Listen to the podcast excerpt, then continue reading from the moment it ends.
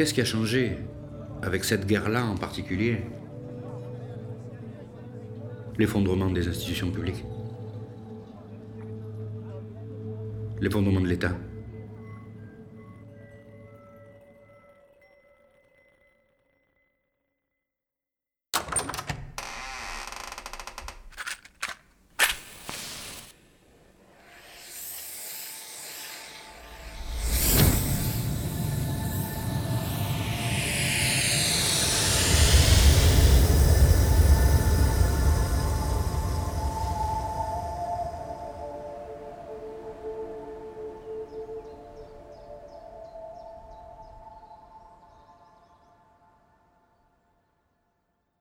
Nos filters, Thierry Durand.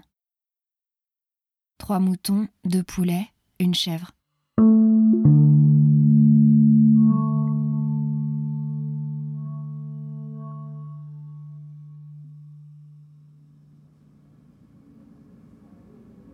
Hôpitaux, écoles, euh, ça existe quasiment plus.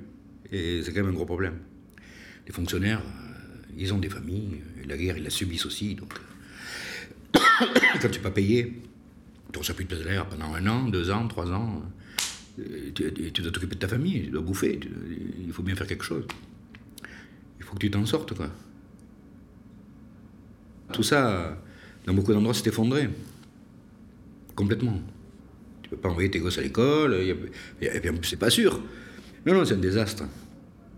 C'est pas la famine, mais c'est un désastre. Il y a vraiment un tas de gens euh, qui vivent, c'est une économie, surtout aujourd'hui, de subsistance. Ils ont euh, trois moutons, euh, deux poulets, une chèvre, euh, ils font des tomates et des oignons, et ils vivent de ça.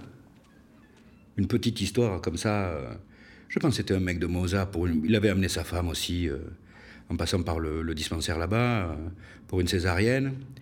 Et pour toutes les césariennes, on fait signer un consentement avant la chirurgie pour le cas où ça se complique, euh, qu'ils aient bien compris qu'il peut y avoir une hystérectomie, c'est-à-dire une ablation de l'utérus, euh, euh, etc. Donc il faut, il faut faire signer des, des- consentements éclairés aux patients. Et le mec, son mari, avait rien à bouffer, ou avait faim, tout ça. Et donc il dit, mais je vais m'acheter à, manger en ville, à Moka, etc. On lui dit, mais tu as, tu as de l'argent, tu as des sous, va t'acheter à manger. Il dit, oui, oui, j'ai de l'argent, pas de problème. Puis on voit revenir une demi-heure après avec euh, le mototaxi, là. En fait, le mec, il avait 200 réals. Il avait 200 réals, ça représente 30 centimes. Et il pensait qu'avec ça, il pourrait manger. C'était même pas le prix du mototaxi. Euh, et puis, il y a aussi des commerçants qui ont, du pognon. Il ne faut pas, rêver. hein. La guerre, il y a toujours euh, des gens qui s'en sortent très bien.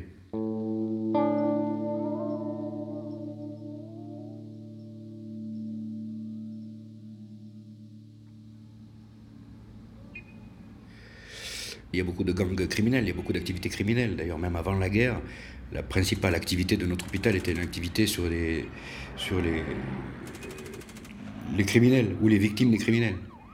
Et on en a toujours aujourd'hui.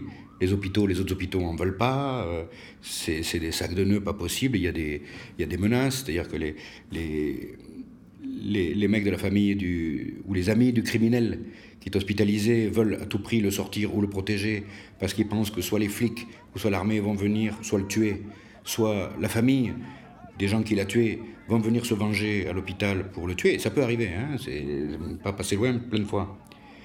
Euh, donc ça, c'était déjà le cas avant la guerre. Ça s'est bien sûr renforcé après la guerre, cette activité criminelle.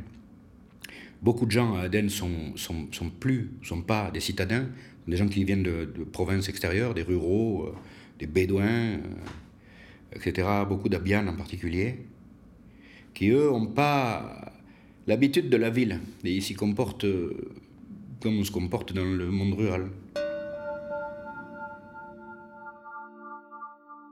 Tu sais, pour moi, un des principaux problèmes qui est la cause de tous les autres problèmes, c'est l'absence de justice. Comme il n'y a pas de justice qui est rendue, en dehors de certaines formes de justice tribale, mais qui sont extrêmement compliquées et qui ne fonctionnent jamais en situation de guerre, aucun système, même quand j'étais au Darfour, euh, traditionnel n'arrive à absorber ça. Et, donc, les gens se font justice eux-mêmes, depuis toujours. C'est pour ça que tout le monde est armé. Et tout le monde euh, fait justice lui-même, parce qu'il n'y a, a personne qui rend justice pour eux.